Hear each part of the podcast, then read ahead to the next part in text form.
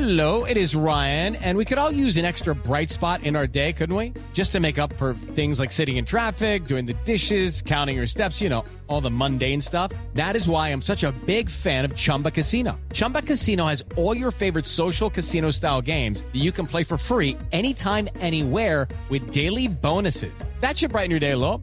Actually, a lot. So sign up now at chumbacasino.com. That's chumbacasino.com. No purchase necessary. VGW Group. Void were prohibited by law. See terms and conditions. 18 plus. Judy was boring. Hello. Then Judy discovered ChumbaCasino.com. It's my little escape. Now Judy's the life of the party. Oh, baby, Mama's bringing home the bacon. Whoa, take it easy, Judy. The Chumba life is for everybody. So go to ChumbaCasino.com and play over 100 casino-style games. Join today and play for free for your chance to redeem some serious prizes. ChumbaCasino.com. No purchase necessary. Void were prohibited by law. 18 plus terms and conditions apply. See website for details.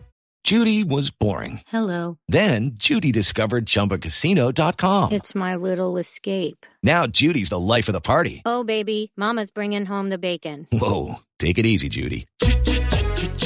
The Chumba life is for everybody. So go to ChumbaCasino.com and play over 100 casino-style games. Join today and play for free for your chance to redeem some serious prizes.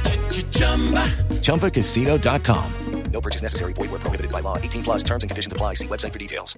Hello, it is Ryan, and I was on a flight the other day playing one of my favorite social spin slot games on chumbacasino.com. I looked over the person sitting next to me, and you know what they were doing? They were also playing Chumba Casino. Coincidence? I think not. Everybody's loving having fun with it. Chumba Casino is home to hundreds of casino style games that you can play for free anytime, anywhere, even at 30,000 feet. So sign up now at chumbacasino.com to claim your free welcome bonus. That's chumbacasino.com and live the Chumba life. No purchase necessary. Group. Void were prohibited by law. See terms and conditions. 18 plus.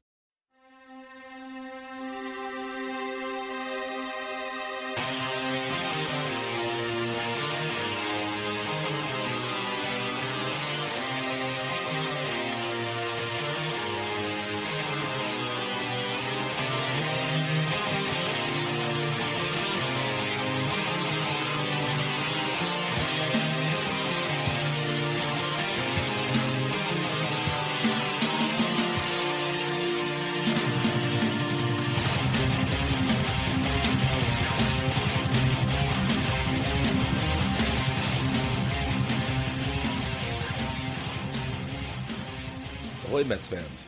Welcome to episode 279 of Amazing Avenue Audio, the official podcast of your SB Nation New York Mets site, Amazing Avenue. My name is Brian Salvatore. Thank you for joining us. A quick note before we begin. We recorded this on Thursday before all the Matt Harvey news broke. So while we do touch on Harvey and his performance, we do not mention that he was DFA'd by the Mets. I don't want you to think we just chose to conveniently ignore that, which would be weird. But anyway, next week we will talk lots, and I mean lots about Harvey. But for this week, first up, Chris McShane and I talk about the state of the Mets, their miserable week or so, and where we sort of see the team in all aspects their bullpen, their starting pitching, their uh, offense, and sort of how that stack, stacks up at the beginning of May. So uh, enjoy. Well, Chris, welcome back from San Diego. Uh, since you left, the Mets have gone two and four. Uh, you got to witness the two wins in person. Uh, this past series against the Braves has been uh, terrible. I guess is the nicest way I can say it.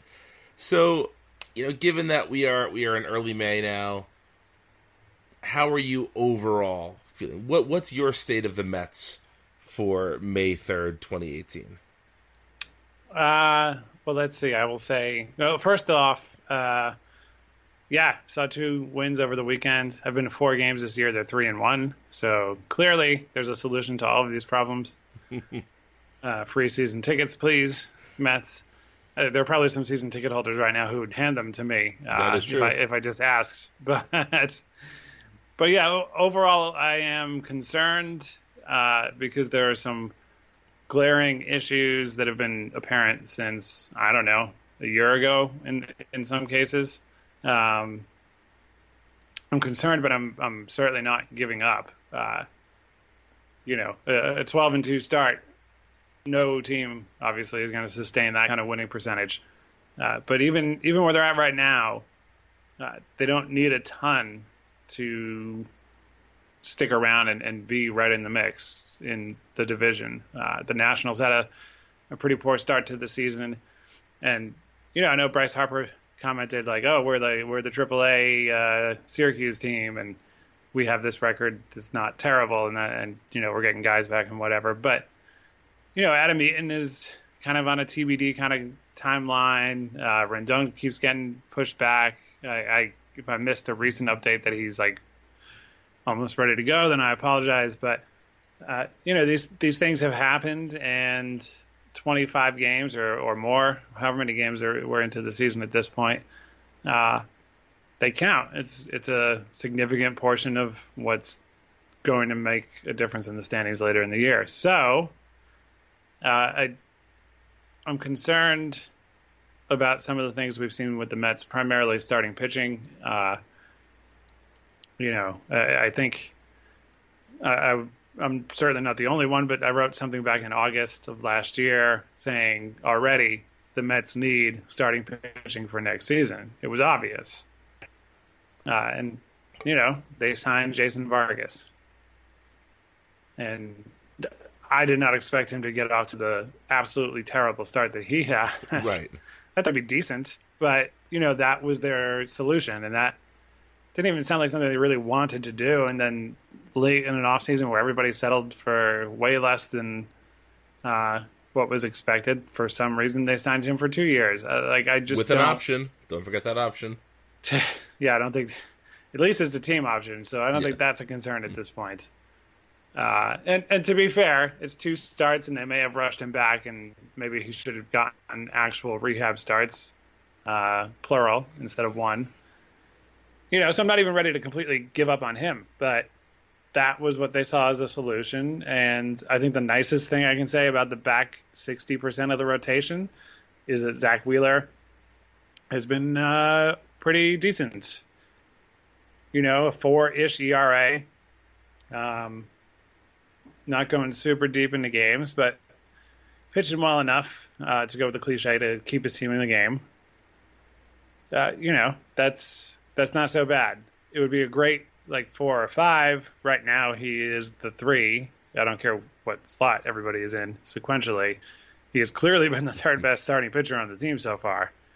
Um, but yeah, yeah, we can we can delve into that a little bit more. But and I think a few a willingness to make some changes, uh, not all of them drastic, could help this team get right back on track to you know be fun and, and contend. Yeah. Um couple of things. First of all, I, I agree that the starting pitching is very, very troublesome. It is also troublesome how shaky the bullpen has been, and I know you were very much on the the Mets need to sign more relief pitchers train in the offseason. Um, I was on that train as well, but not as uh, you were practically the, the conductor of that uh, of that train, and uh, you know you were absolutely right, and we're seeing that very much so now.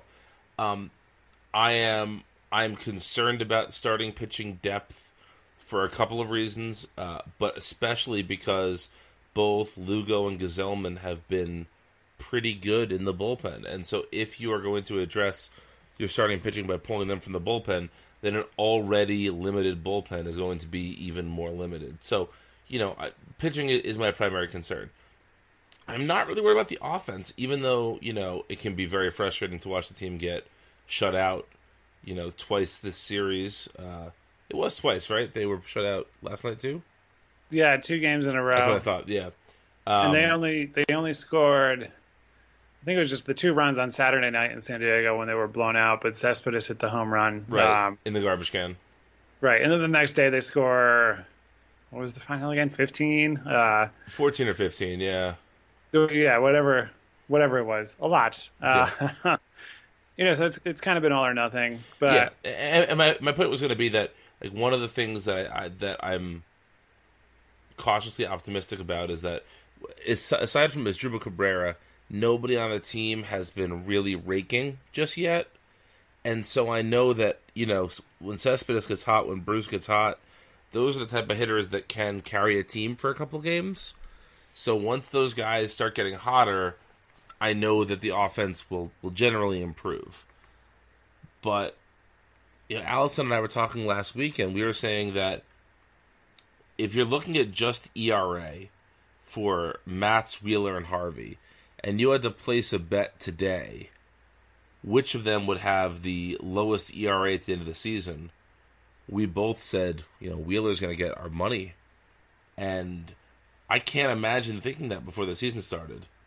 But that's that's where we are right now. The Mets starting pitching is it's Syndergaard, Syndergaard, Degrom, and then a wing and a prayer. And I don't really see an op- uh, a viable in-house option to help them right now. Do you?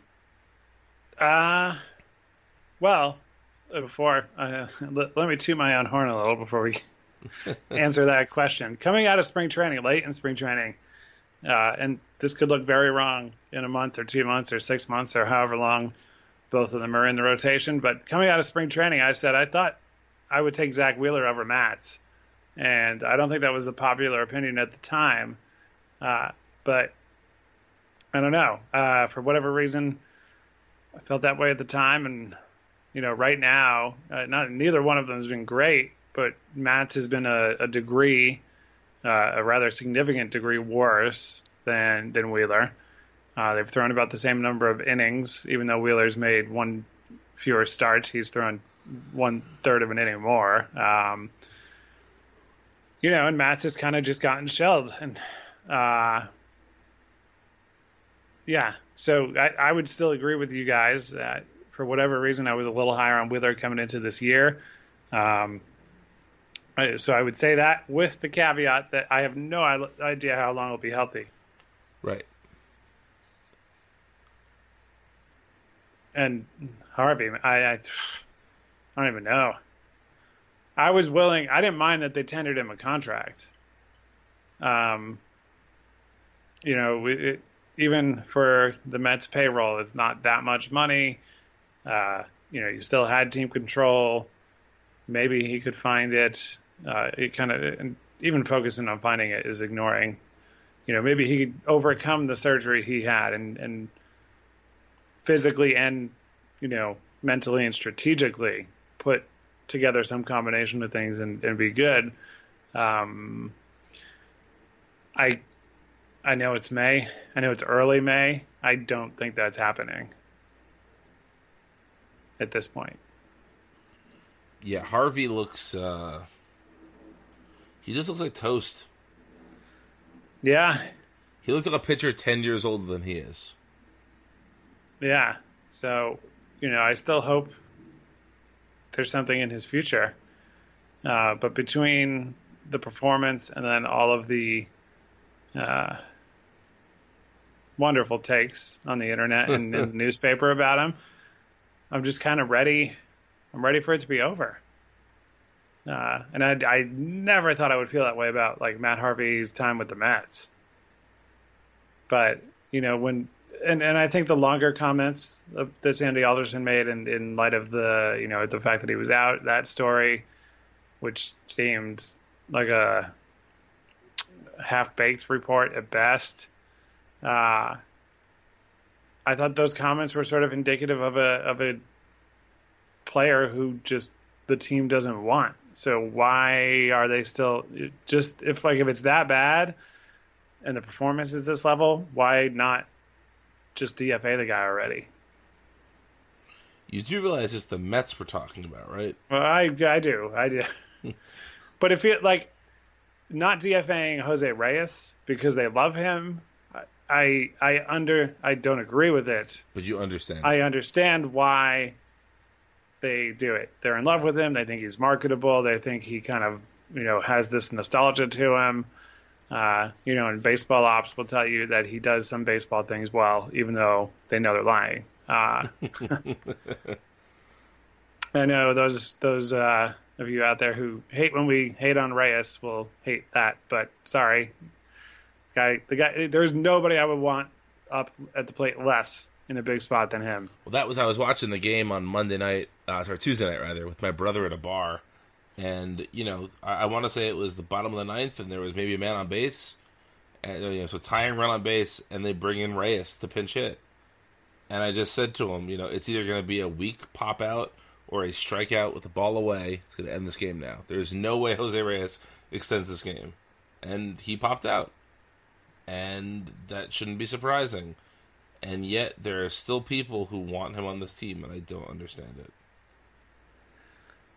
Yeah. Here's So, a yeah, I sentence I, mean- never thought I'd say.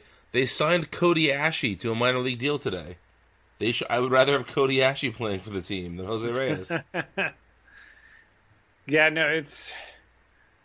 I so I guess to me, um, it probably makes sense for us to sort of just go through uh, each of the three components of the roster, uh, and Reyes sort of lends himself. And we've touched on a lot of the starting pitching already, but Reyes sort of lends himself obviously to the position player side of things. And the the most frustrating thing right now to me is that they've made some accommodations, and granted, he hasn't had that much playing time, um, but some accommodations to get him in the lineup.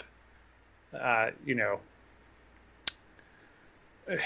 what, whatever the combination of it may be, uh, either Rosario not playing or playing second base and Cabrera sitting or playing third base and Frazier sitting. And I know that some of the older guys need some rest, but to make those kinds of accommodations for Reyes to play, I do not understand why Brandon Nimmo can't either just play over Jay Bruce sometimes or have Jay Bruce play over Adrian Gonzalez sometimes and have Nimmo play. But, you know, it's it's tough to be uh, super confident because there's only 45 plate appearances, but Brandon Nimmo has been the like the best hitter on the team. yep.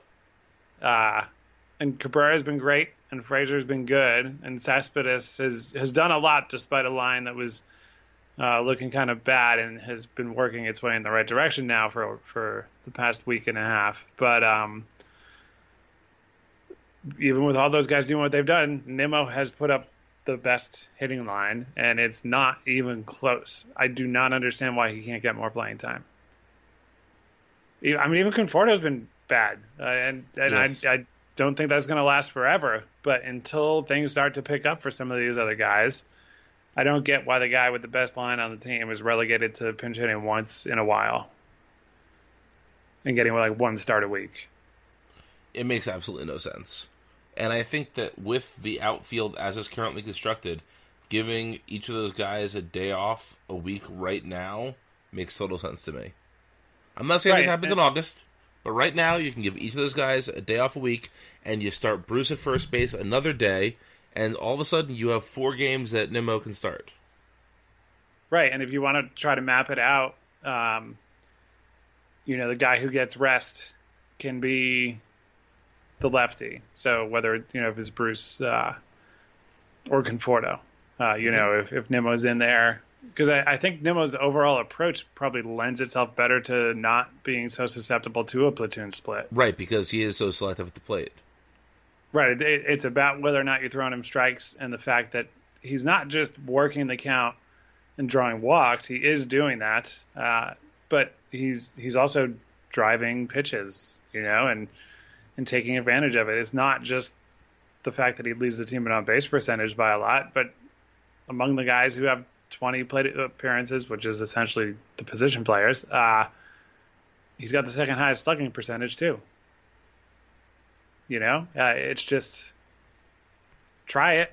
It's not going to overcome Jason Vargas and Matt Harvey right now.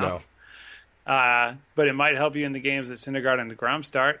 You know, um, uh, for a team that has been run by people who praise on base percentage so much, to have a guy who's in the high 400s in on base percentage sitting, I just don't get it. They haven't had that many guys who do that. Yeah. You know, a one-two Nimmo Cabrera or Cabrera Nimmo, however you want to do it. Those those two guys at the top of the lineup should be, uh, you know, a nice setup for the power hitters behind them. Uh, in terms of the infield, I think we're probably on the same page here as well. You know, Gonzalez has not been as bad as I think all of us feared he'd be, Right. but he certainly hasn't been good enough to still be started the majority of the games at first base. Right now. And it's it's one of those things that he's done well enough that hey, in a month his numbers could look good, but I kind of feel like he'll just settle in uh, around where he is now, which is just decent hitter, decent fielder. Uh, and I don't know if that's enough. And I'm not saying you DFA him necessarily. Uh, I, I think I think you know a player with his age and with his experience might be able to reinvent themselves a bit as a pinch hitter, or as a you know just as a starting once or twice a week type guy. I think that that's that's absolutely fair with the player of his age and current skill set. Um, but again, every game Bruce doesn't play at first base is a game Nimmo doesn't play in the outfield, and those things matter right now quite a bit. yeah, Um, aside, obviously, you know, I, I don't have to uh, sugarcoat my love of Wilmer Flores. And, you know, he hasn't had the greatest start to the season, but he's had very limited playing time. And uh, he's he's doing a weird reverse platoon split thing right now, which will probably, you know, go away sooner than later because it's a small sample size thing. But, uh, you know, I, I think that overall, if you're not playing Reyes and you're not playing Gonzalez, the team is markedly better. And the problem is the front office doesn't seem to agree with that. right. So you have the combination of Reyes, and you know, again, to be fair, he he hasn't played more than Nimmo, but they shouldn't be as close as they are. No, they. Um, but you know, you have that combination of what Reyes is doing. Uh, Lobaton and Nido are not good major league hitters. They, I mean, they may not be major league hitters at this stage of their Yep. respective careers. Uh, Nido may very well get there at some point. Lobaton may not ever. He never has been a good major league hitter. Uh, he's not likely to suddenly become one. Uh, I guess you know Kurt. Kurt Suzuki stumbled over that one. Uh, Kurt Suzuki is maybe uh, an example of the exception. A guy who, in his mid to late 30s, uh, has gotten better, and you know you just don't see that that much. Especially a catcher. Because Right. usually by the time you get to that age, your body is just so beat down you can't do anything else. You, you, it's hard enough to catch, let alone to catch and improve your offense. Yeah. So yeah, you know, you just have an unwillingness to try something at first base, an unwillingness to get rid of Reyes, uh, an unwillingness to maybe just see if uh, some of the catching upgrades that Alderson described as marginal uh, might help you. The, they, it can't be worse. You know, he cited something about familiarity, uh, presumably with the team's you know overall approach, organization, and uh, more importantly, I think the pitching staff. But a decent catcher probably can get in and learn a pitching staff pretty quickly. Not only that, before the injuries to d'Arnaud and Plawecki, how many of the Mets major league pitchers threw to either of those guys more than once in the uh, preseason? Right. It's not. It's not like these are players that have been working out with them for years and years, and there's this you know real, real bond there. In spring training, they might have thrown to him once or twice. That's it. Right. You have a, a minor leaguer who didn't overlap with any of them in their minor league careers, uh, and a major leaguer who faced them as a as a rival. But that's not the same thing as catching a guy. Um. So yeah, I just I don't get it. I don't get why you don't. I I totally understand that. Hey, Jonathan Lucroy and um, who's the other name that gets thrown about a lot? I know some people have kind of dreamed on Salvador Perez. But it seems a little less likely, but Lucroy and uh, Real Realmuto, Muto, yeah. right? I I believe that those guys may not be available at anything other than an astronomical price at this point of the season. But just try one of the the guys who's just out there not playing right now. Bring him in. It, it can't be worse you know, and especially as we wait longer and longer for Plawecki to come back. Um, even a guy who could be just a, a modestly below league average hitter would be It'd be a would big be nice. Yeah, as as opposed to you know pitcher level hitting. Yeah. All right. Well, that's that's the position players. Let, let's talk about the bullpen a little bit because we we already kind of touched on the starting pitching. and We'll, we'll wrap up with that. But um, how are you feeling about the Mets bullpen at the moment? So let's start at the back end. How are you feeling about let's call it Familia, Ramos, and Blevins? Uh, pretty good on Familia and Ramos. Familia has been excellent. Uh, really, no other way to put it. Um, which is encouraging to see coming off of, you know, a, a not good year last year, uh, in all sorts of ways, including performance and injury. Uh, you know, so coming back off of that and looking the way he's looked is extremely encouraging. I know he's blown some saves, so some people uh, might get on him for that, but you know that those overall numbers look good, and I'm not worried that he doesn't know how to save a game. Um, so he's good. AJ Ramos is uh, drawing more hatred than he deserves among Mets fans. He's so hard to watch pitch, though. Yeah, I, I, I mean the walk rate right now is through the roof. Uh, so I get that, but I mean the dude still got you know a decent ERA uh, early in the season. It, it's you know I, I, that, that doesn't necessarily define the season, but to me, I'm like, all right, he's been fine. Uh, I I don't like the relief pitcher walks, but I don't know. Maybe he's not quite toast yet. Is basically how I feel about him. Blevins, I'm concerned about. He's been bad. He's been very bad. Uh, like not good against lefties in big spots. A couple of the games that they lost when they had those three series in a row that they only won one out of three. You know, he came in and faced, and admittedly, great lefties, but uh, something he had been good at was getting those great lefties out. And uh, yeah, I mean, more walks than strikeouts, super high ERA. Uh, you know, I know it's a tiny amount of innings, but a little concerned. You know, we've we've gotten to enjoy some really good years out of him, and I think there's every chance that he rights the ship.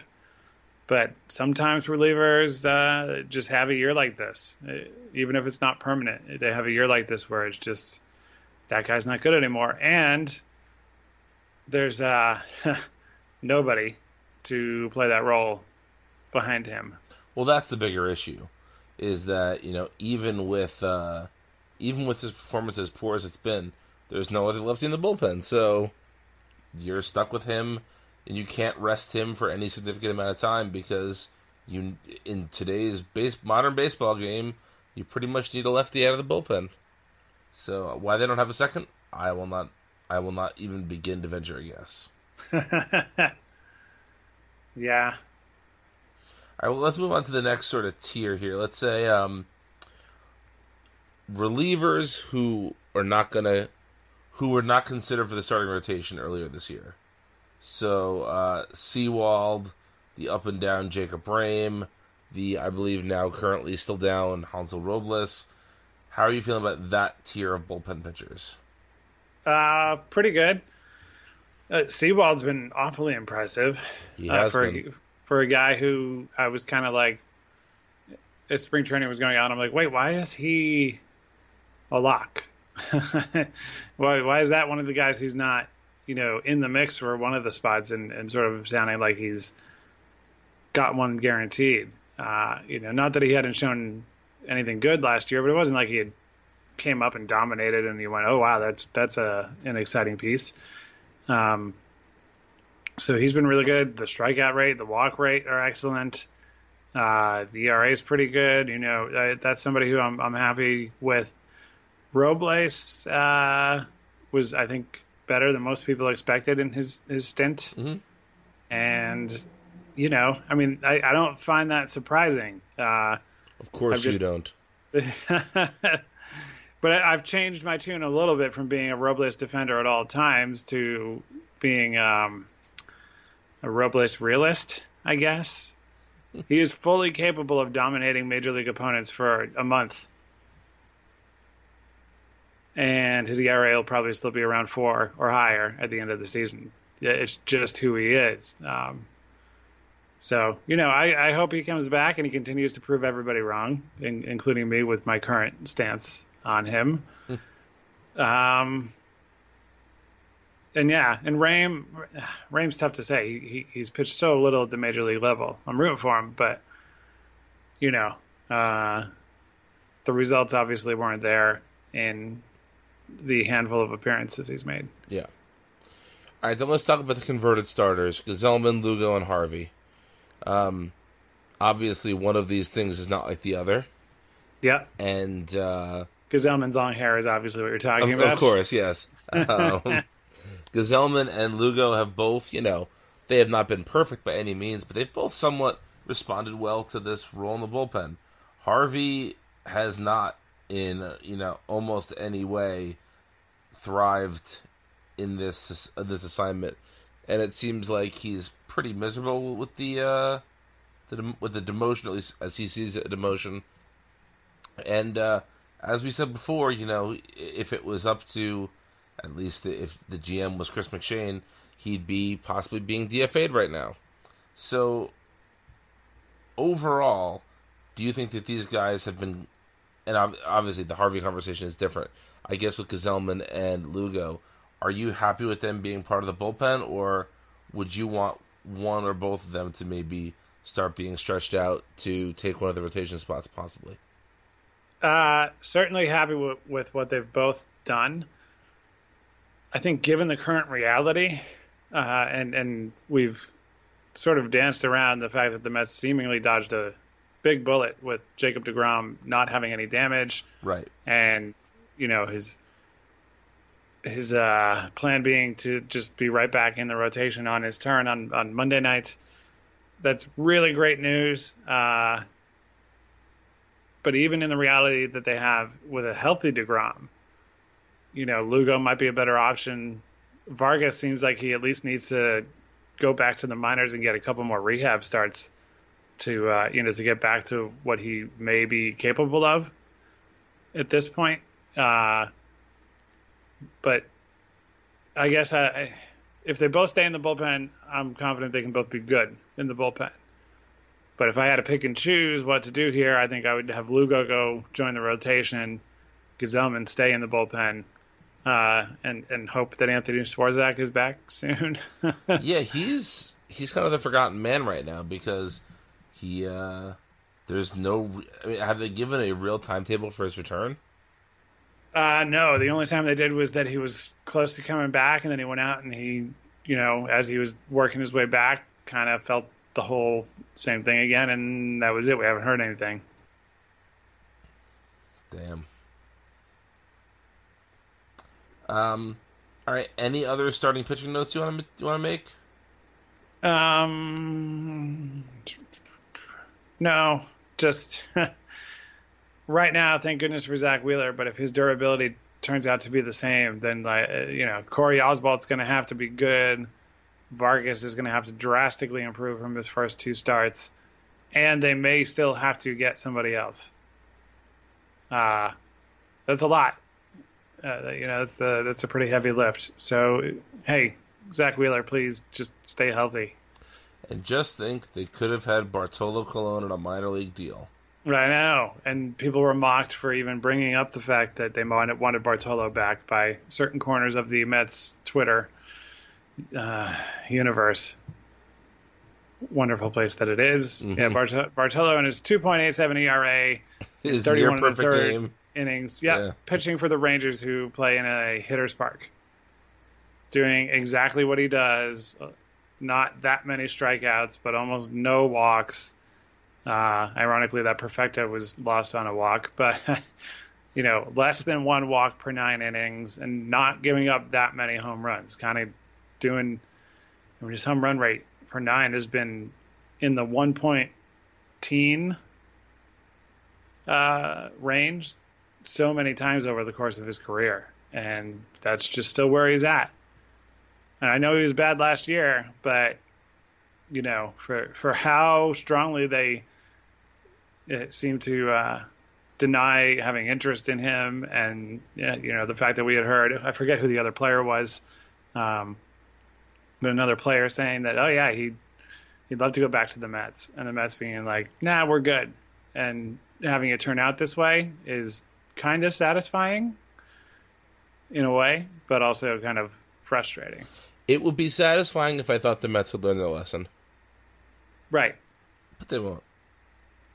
Yeah, go see what R.A. Dickey's up to. Hey, Try to- man, dude. Try to unburn that bridge. I want both Dickey and Colon back on the team. So Yeah. Hey, it, can you it, whatever the results would be? Can you imagine the entertainment? It would be way more entertaining than whatever Vargas Harvey Matz are capable of. To go, hey, we got Syndergaard, Degrom, uh, Dickey, Dickey Bartolo, and, And then whichever Wheeler. one of those Yeah. guys is is like healthy and not awful. oh man, It'd be more entertaining. It- It'd be more fun. Way better quotes too. Oh yeah. All right, last question I'm gonna ask you, then we're gonna get out of here. Yes. Um, a month of Mickey Callaway. How do you feel so far? overall good. Uh, you know, I think he's, I think he's done something right here in terms of the overall tone, um, with you know just the way the team's approaching things, the kind of a like a fresh start, uh, and I think that's worked well for most guys. Um, Would you call it a new start? A N U start? oh, I don't know if I would. You wouldn't get that personalized license plate? Yeah, maybe maybe not, but. That's a deep Arrested Development joke for anybody Yes. who's uh, paying attention at home. Oh yeah, but uh, but he's made some weird in-game moves, and I hope he can learn from them. I, I forget one of them. What was it? Where he like burned Jay Bruce in a spot where he got it uh, obviously intentionally walked. Yeah, then- he he essentially pinch hit with Jay Bruce in a spot where there was no doubt he'd be intentionally walked. And then, you know, instead of of in the post game remarks being like, "Yeah, I done goofed there, first time manager, etc." He kind of doubled down on it, and Right. that that's to me more alarming than necessarily a a funky in game move. Is the inability to to call yourself out on that. Yeah, yeah. So, and I think, and the next morning he joked about it a little, and that that was like, all right, I feel a little bit better, but I, I didn't feel like it was in a way that was, uh, hey, I made a mistake. You know, as a new manager who kind of has, you know, this fresh approach. What I was hoping to hear after that game was, you know, if I could do it over again, I would do it differently. I made a mistake, and I'm going to learn from it. And I feel like he's at a, he has the personality, and he's at a juncture in his managerial career being this early that he could say that and people would just go, oh, I respect that. Absolutely. Uh, so I was hoping to hear that. And then I can't think of any other examples uh, with specifics. My, my memory with games doesn't just work that way. um, but, you know, there have been some curious moves um, just in terms of when he pinch hits or um, there was uh, one of these recent games. I think Gary Cohen was talking about, um, you know, that he he kind of missed an opportunity to double switch. So you had a relief pitcher spot up in a weird place, and at a time that it would have been obvious to, to do it. Um, And there were a couple little of times I feel like he was maybe a bit too cute with the bullpen in terms of not giving a pitcher like it was Yeah, one of the- the, one of those blowout innings where he went through like five or six relief pitchers in an inning where you could have done with two. Yeah, yeah, and, and also the the first like that bullpen complete meltdown against the Nationals. That one, mm-hmm. I, I know a couple guys came in and looked like they had nothing, or at least made mistakes. But I I wondered the next that night and the next day, and as that series went on, um, you know how how does that play out if one of those guys just gets the inning? It can't You have know. been worse. Well, you know, it could, right. It, it could have been exactly the same. Um, but there was a part of me that was like, if, if one guy just had the chance, rather than throwing five guys into the fire, maybe the one guy settles down uh, and and gets something. Yeah, I agree. And yeah, I mean, in, in his defense, uh, every one of those guys who pitched that night was bad, but it's things like that. So I'm, I'm overall, I'm feeling good about him. I do hope that whatever he's saying publicly, uh, that he's kind of taking notes and figuring out things that he can he can learn uh, and improve upon. So, yeah, I concur. So, uh, too long didn't listen. The state of the Mets isn't great right now, but neither one of us is necessarily ready to throw in the towel just yet. Yes. And with Degrom not having any structural damage, and Syndergaard, you know, having a rough first inning on on Tuesday night, but then settling into their nice game, there's at least some hope on the horizon for two of the members of the rotation. Yeah. So let's hope they get another hot streak and set themselves up to maybe add a pitcher later this season. There we go. That's as optimistic as I can be right now. So let's go for it.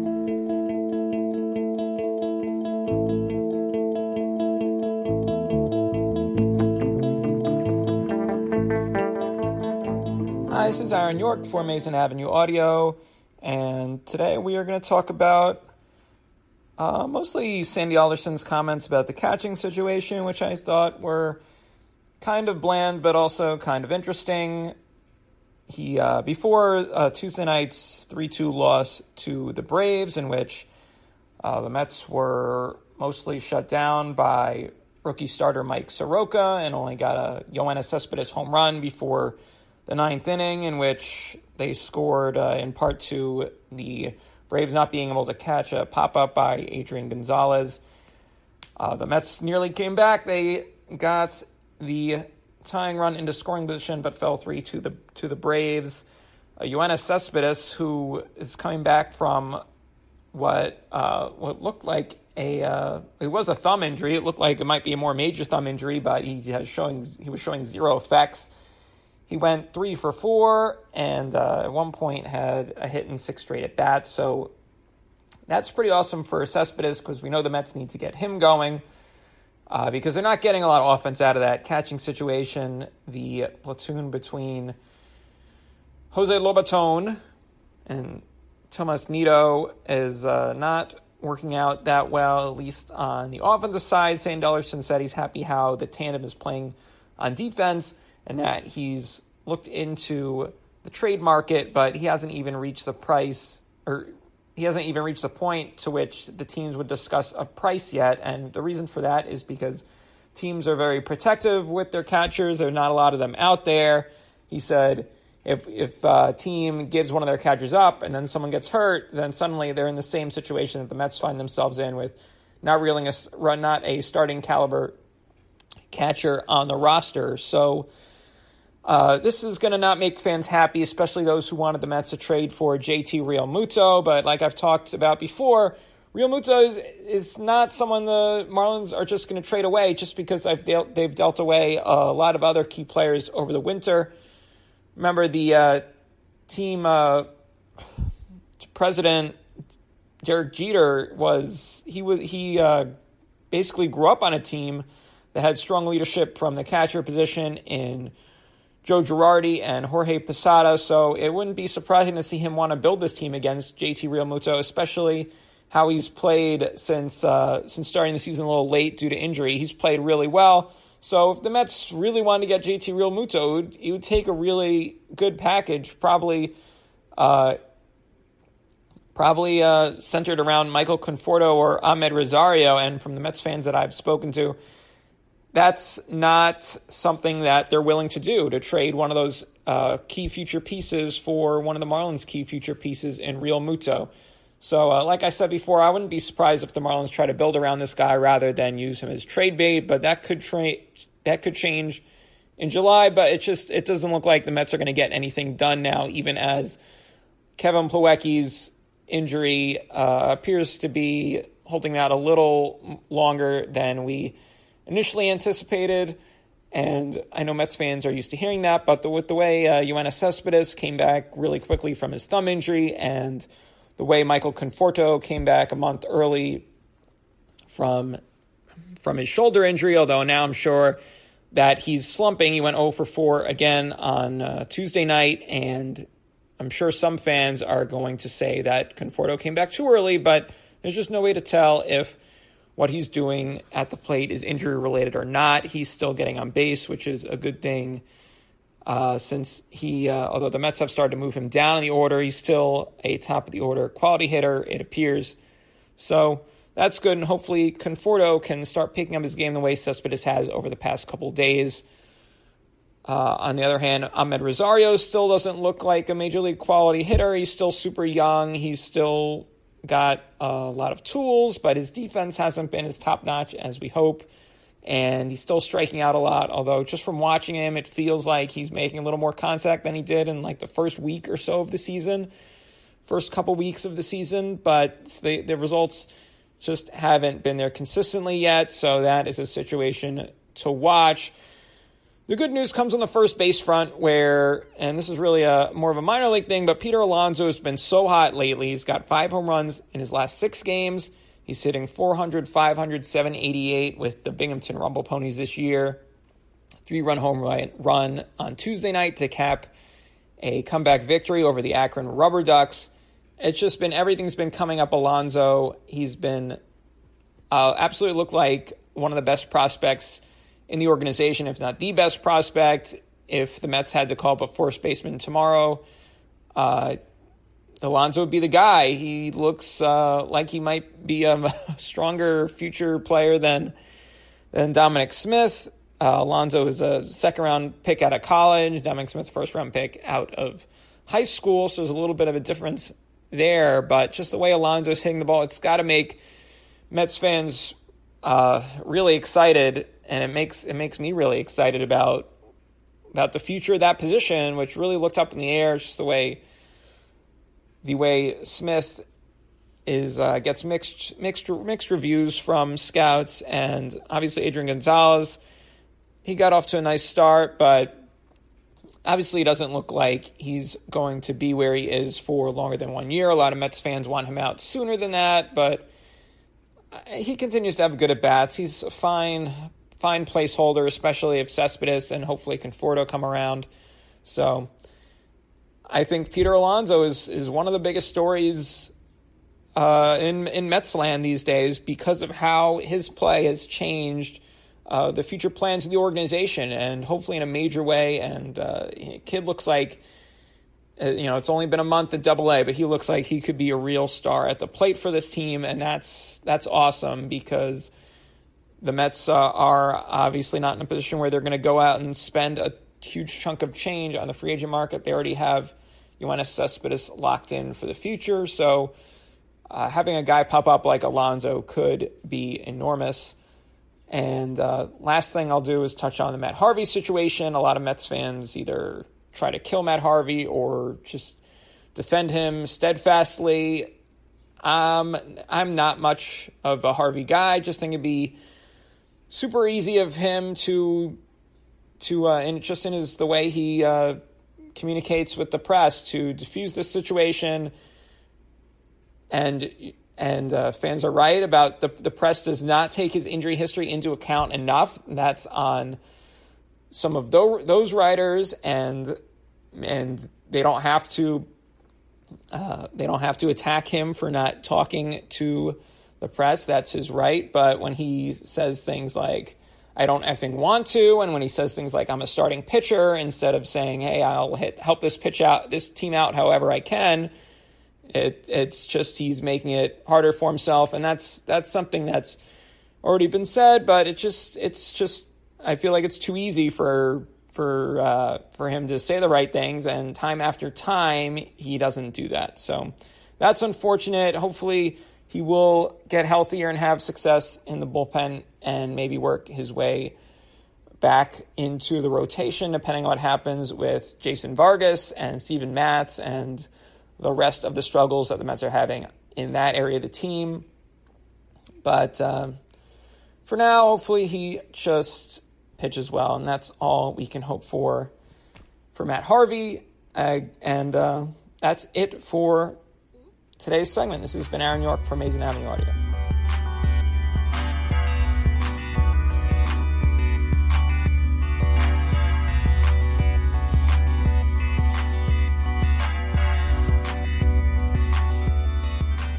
Hey everyone, this is Steve Sypa, and I'm back to go over our minor league players of the week. Now, we just finished week three, which is April 22nd to the 28th. Now, before I get to the players, just a little bit of bookkeeping. Las Vegas is 9 and 14, Binghamton is 10 and 9, St. Lucie is 10 and 12, and Columbia is 12 and 11. So, all in all, it's not really that encouraging, all those losses. But I've said this before, and I'll say it again the farm does have a lot of talent. You just kind of need to know where to look to find it. And a lot of those talented guys, they're young and they're not even playing yet. So the records of those teams is kind of reflective of that. Once the summer really starts and Brooklyn gets on the field, Kingsport and the GCL Mets, and maybe we get some promotions and the draft comes, that's when I think things will get a little bit better at the lower side of the minors. Now, for this week, picking the pitcher of the week was actually kind of tough. We had two pitchers that really had great performances. They basically put up almost the same exact pitching line. Uh, they had the same amount of innings, same amount of runs, same amount of hits, same amount of walks. They both actually almost threw the same amount of strikes and balls in their game, uh, individual games. The only real difference is that one of the two struck out an extra batter, but he also hit a batter. So, you know, kind of had to dock a point for that, negating the extra strikeout. But you know what? I said screw it. So for the first time ever in the history of this podcast, I think, I'm going to be making co-pitchers of the week.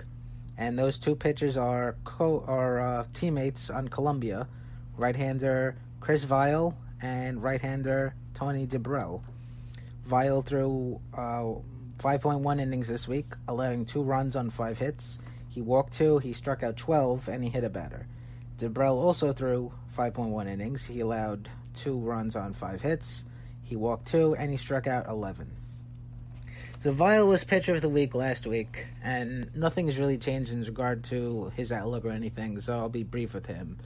But I was looking his numbers over, and in a interesting quirk, due to the fact that he's recording so many of his outs via strikeout, and he's only scattering a couple of hits, his BABIP his excuse me his BABIP is an extremely high 462, despite the fact that opposing batters are hitting 222, 338, 259 against him. For any listeners that don't really understand or know what BABIP is, which I don't think are many, but I'll just go over it anyway quickly. BABIP, the batting average, balls in play. Basically, usually the higher the BABIP is, the higher the batting averages. But because, like I said, Viall is just striking so many guys out, the only hits that he is allowing are falling in for hits. So now, looking at Dibrell in more in depth. Um, in four starts this year, he's thrown the same amount of innings that he pitched last year with the Brooklyn Cyclones, and the results are actually kind of similar. Uh, 2017, he posted a 5.03 ERA in 19.2 innings all in relief. He allowed 19 hits, four of which were home runs in Brooklyn, and the rest of the New York Penn uh, teams. He walked eight, and he struck out 28 batters. This season, while his ERA is a little bit bloated, his uh, FIP, his fielding independent pitching, is a much more tolerable 4.8, and his xFIP is a 3.3. 3.03, excuse me. Dibrell, I think, has the upside of a mid or a back of the rotation starter, and I personally believe that he will be a top 10 prospect next season. I wrote that in our bold predictions for the minor leagues at the beginning of, this, of the year.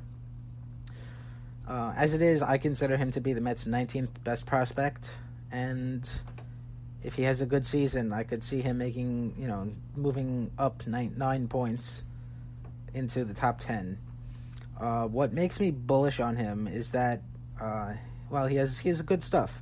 His uh, fastball sits about low to mid 90s. It can top out as high as 96 miles per hour. When he throws the pitch down, it shows some sink, but otherwise it really doesn't have too too much movement. Um, the biggest problem with his fastball right now is that, at least last season anyway, at times it backed up into the high 80s and low 90s. And while you'd think it'd be easy to just say that it was because he was pitching a lot last season, you know, he threw a career high 115 innings between his time in college at Kennesaw State and then Brooklyn. Um, and the fact that he threw 99 or more pitches in 10 of his 14 collegiate starts. It's easy to say those things might be why his velocity is backing up, but it's not necessarily the case. His fastball velocity velocity actually backed up a lot when he was pitching in the Cape Cod League in 2016, and he threw a much lighter pitching load that spring. So the more likely culprit to his suddenly diminishing velocity are his mechanics. Um, his delivery is a bit violent. He has a very live but very stiff arm. And he has some extra moving parts and effort in his delivery and follow through. And because of that, he doesn't always repeat his mechanics, which can, generates control issues and it affects his pitches. Fastball um, aside, he complements uh, it with a slider, a changeup, and a curveball. The slider is generally considered to be his best, best breaking pitch, and it gets graded out by scouts as being above average. Uh, it sits in the low 80s and features some hard biting two plane action. But his changeup is also a really good pitch, and others actually consider that to be his best pitch. Uh, that pitch also sits in low 80s, and it has good fade and it has good tumble to his arm side.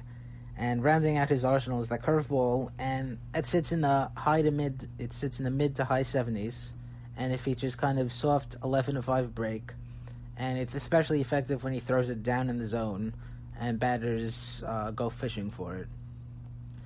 Generally speaking, he uses uh, that curveball and his slider to um, attack pitch, attack hitters, and get strikeouts. And he uses the fastball and his changeup to kind of start off batters and put them behind in the count. So the key to Dibrell uh, fulfilling his potential is basically going to be his ability to adjust his mechanics and eliminate as many inefficiencies as possible, while at the same time maintaining the bite that his pitches have and not sacrificing their effectiveness. A lot of times, a player, you know, a, pitcher or a batter can change something in order to fix one problem, and it causes it ends up causing another problem. So if Dibrell can basically just work on his mechanics and work on his control and not sacrifice any of his effectiveness with his fastball and his off-speed stuff, then that's a pretty good mid or back of the rotation guy. And now our, our hit of the week, and no surprise, it's Binghamton first baseman Peter Alonso. Uh, for the week, he hit 571, 690, 1.095 um, with two doubles, three homers, six RBI, eight walks, and four strikeouts. Alonso had a great week, but you know he's been killing the ball really for months now. Uh, after starting out 2017 slow, he made a few adjustments, and he's basically been on fire ever since. Uh, here's a breakdown. In June 2017, he hit 275, 352, 500 in 22 games, slugging three home runs. In July, he hit 336, 394, 603 in 29 games, and he slugged 8 home runs. In August, uh, he hit a combined 312, 395, 569 in 29 games with St. Lucie and Binghamton, and he slugged 5 home runs. So, what exactly did Alonso change? Um, he credits working with St. Lucie manager Chad Kreuter and pitching coach Luis Natera in June of last year on helping him basically make some physical changes to his swing and his approach at the plate. Basically, he shortened up on two strike counts and he adjusted his swing so that his launch angle would um, be higher and he would make consistently hard contact with the ball. But even those two very important things aside, some mental changes and some advice that he got might be the biggest difference between okay Alonso and super good Alonso. He talked about it on in an interview, and I'm going to quote him here. He said, "quote I definitely put pressure on myself being in my first year. It's a new environment, and then you have to add in some adversity with the lo- injury and performance. I call it my figure out year. I had to compartmentalize to get my mind off the struggles. I could stand people thinking maybe, damn it, Pete's up. When things are going bad, people are going to get frustrated and it can be tough to get out there. I've never been known to dip below 200, like ever. I wanted to hit the panic button, but I'm proud of myself for getting out. Mentally, I'm a tough son of a bitch. After I hurt my hand, I was hitting 150 something at one point, and that was incredibly difficult for me, but I finished at 286. It was rough. Not only was it the injury, but I was struggling even after coming back. After the All Star break, I had to claw my way back one step at a time. Whether I did well or poorly, I had to flush it. Make each game its own thing, isolate it. I can't think about 300 when I have a game that day, but once I got rolling, there was a kind of desperation to show all to show that all that was past me. End quote. So if Alonso's defense was as good as his offense, he might be getting a lot of consideration as being a top prospect in baseball. Uh, as it is right now, he only appears on lists focusing just on first baseman, and he's usually on the back end of those lists. In terms of being a top 100 prospect in baseball completely, he was not included in a single list uh, despite hitting 289, 359, 524 in 93 games last year. And a lot of that is because he's basically stuck at first base and he's really not that good at playing first base. Another quote from him is I was terrible. Not a lot of people want to say that about themselves, but I will because I was. I was terrible. End quote. At least he is able to acknowledge that. Um, basically, it's not like he was just kind of showing bad range or stone feet, things like that. But his range was below average. He was just kind of slow getting into proper fielding position once the play started. His footwork around the bag was poor. And really, he had uh, a lot of trouble completing even kind of like routine plays, like catching regular old pop ups and even fielding throws. Uh, for whatever reason, he just kind of has problems doing things that really should come naturally to any player, let alone a guy that performed, you know, in a high level in college and now in the minors.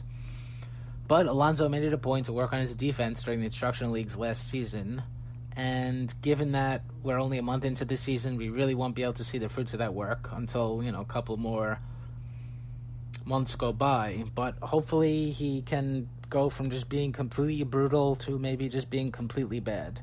I mean, defense at first base really doesn't matter that much, especially if he's going to be mashing like he is right now. So as long as he can just do the bare minimum basic things, I'll take that. That's fine with me. And because I like throwing shade, for what it's worth, Will Craig is hitting 190, 314, 362 for the Altoona Curve, which is the Pirates' AA affiliate and basically up until maybe the day of the draft in 2016, the Mets were connected to Craig, and it was almost a foregone conclusion that they were going to draft him with their first round pick. So, you know, you never know what he might be doing right now if he was in the system with different coaches and different philosophies and things like that. But it's looking like the Mets for once did something really good and they picked the right guy and they're getting basically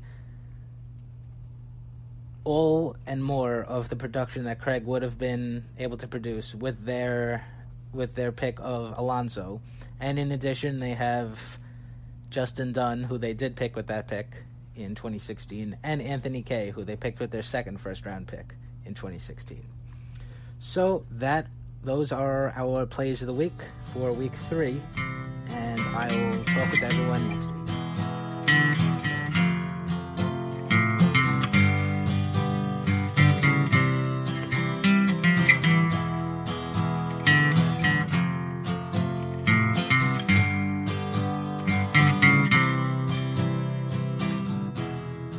Folks, that does it for another installment of Amazing Avenue Audio. Thank you so much for listening.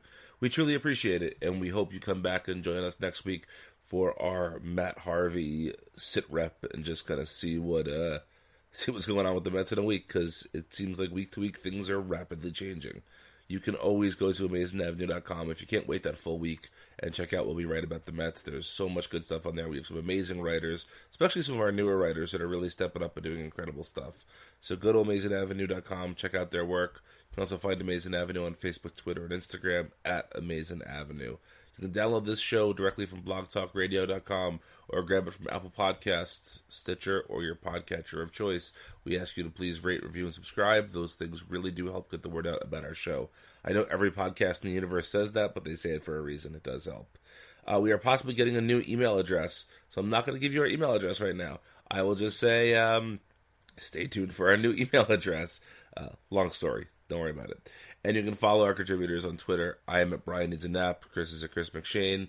Aaron is at Aaron P. York. And Steve is at Steve Sypa. So next week, we'll hopefully have some answers to a few questions about Matt Harvey.